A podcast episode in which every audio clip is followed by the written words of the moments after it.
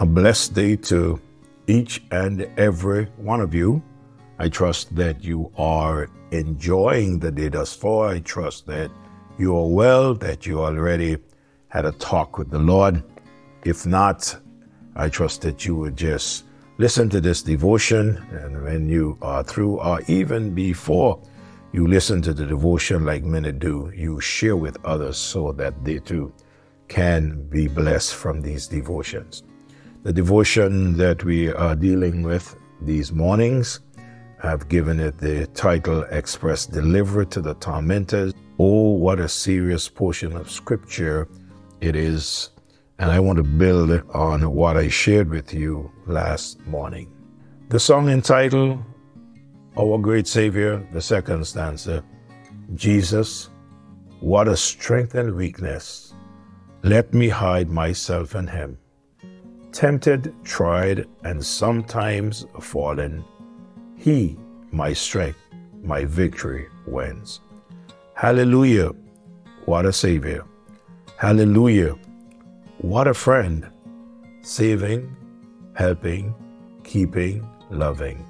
He's with me to the end. What a Savior.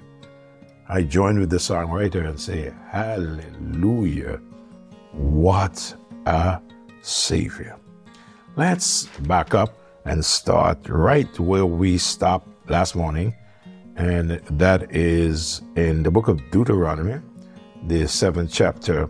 And I concluded last morning by reading verse number 12 to verse number 15. Let me read that for you again. Pick up and go from there. Of course, our text for this portion of scripture is found in Matthew chapter 18 verse 23 to 35 that we read last morning for you, but let's pick up and build on that.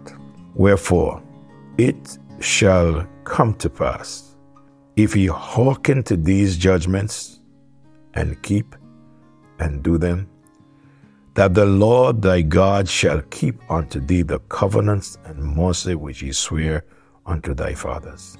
And he will love thee and bless thee and multiply thee.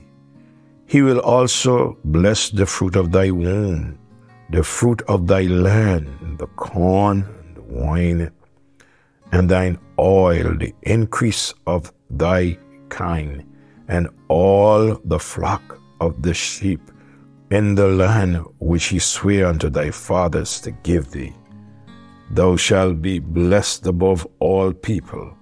There shall not be male nor female barren among you or among your cattle.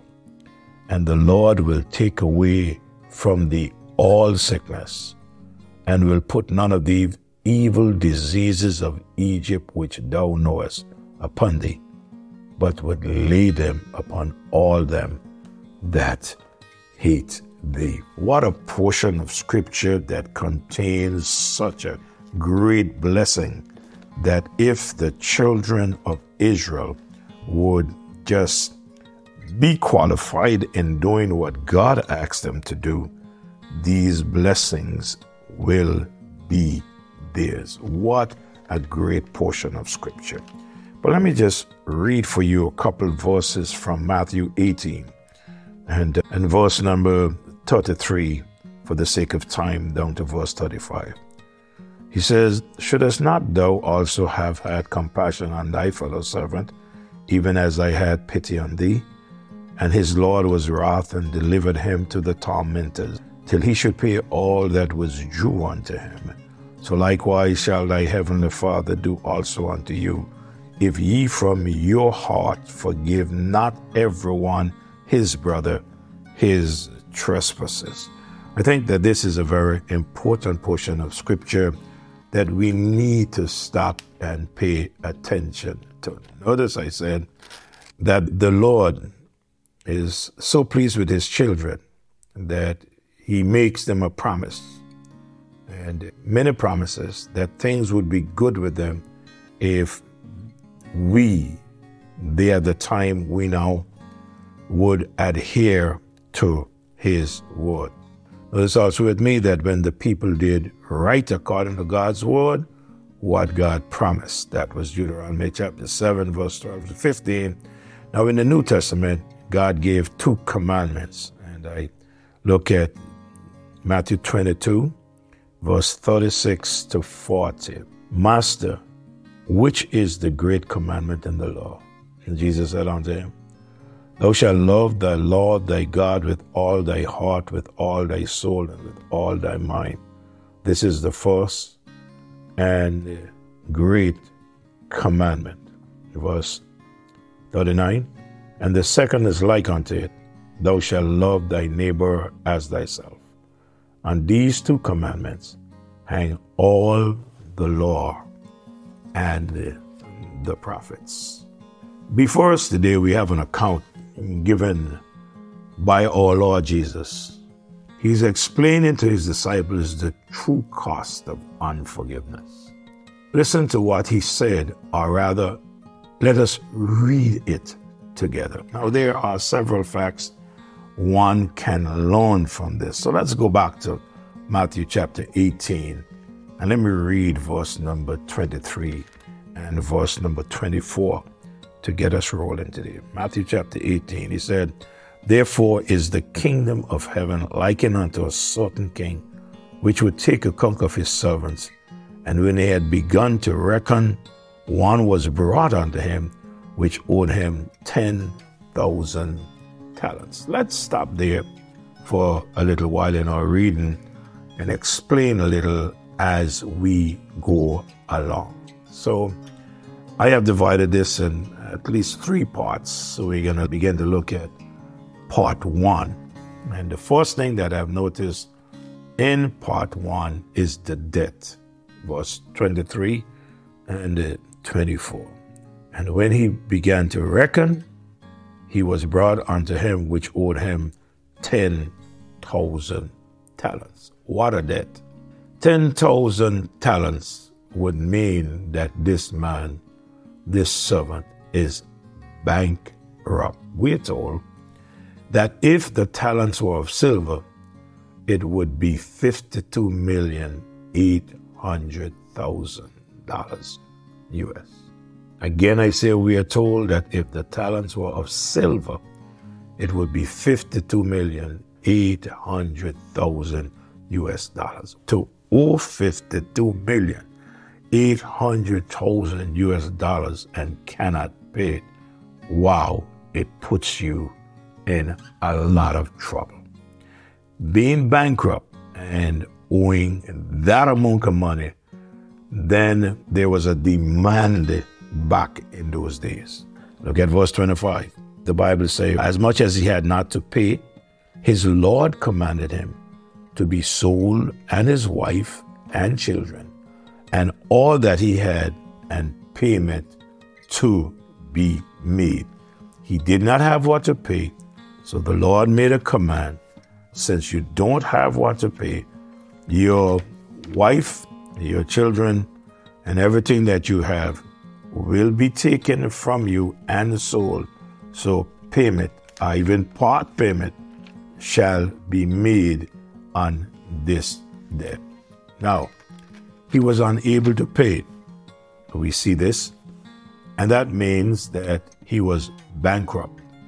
Before we go any further, let me stop and say to you today when I look at this man being bankrupt, I can see we too are bankrupt. We all are bankrupt. When you are unable to pay a debt, it means that you're bankrupt. You, you just can't pay such a debt. And this man was bankrupt, and we too are bankrupt spiritually. The debt that we owe, the debt of our sin that we owe, we are unable to pay. One must always take in consideration what debt are we able to pay in regards to our sin. Always consider that.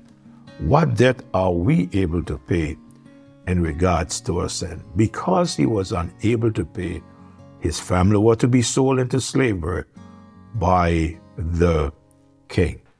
I want us to stop this morning and consider what he said. He said, The kingdom of heaven is like unto such a man. Please let us all stop and remember that none of us can pay the debt that we owe for our sin.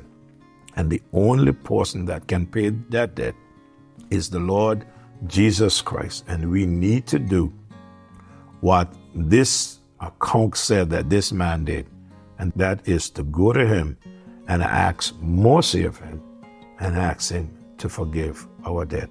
And if you go to him and ask mercy, ask him to forgive you of the debt that you owe, the sins that you have committed, he will forgive you.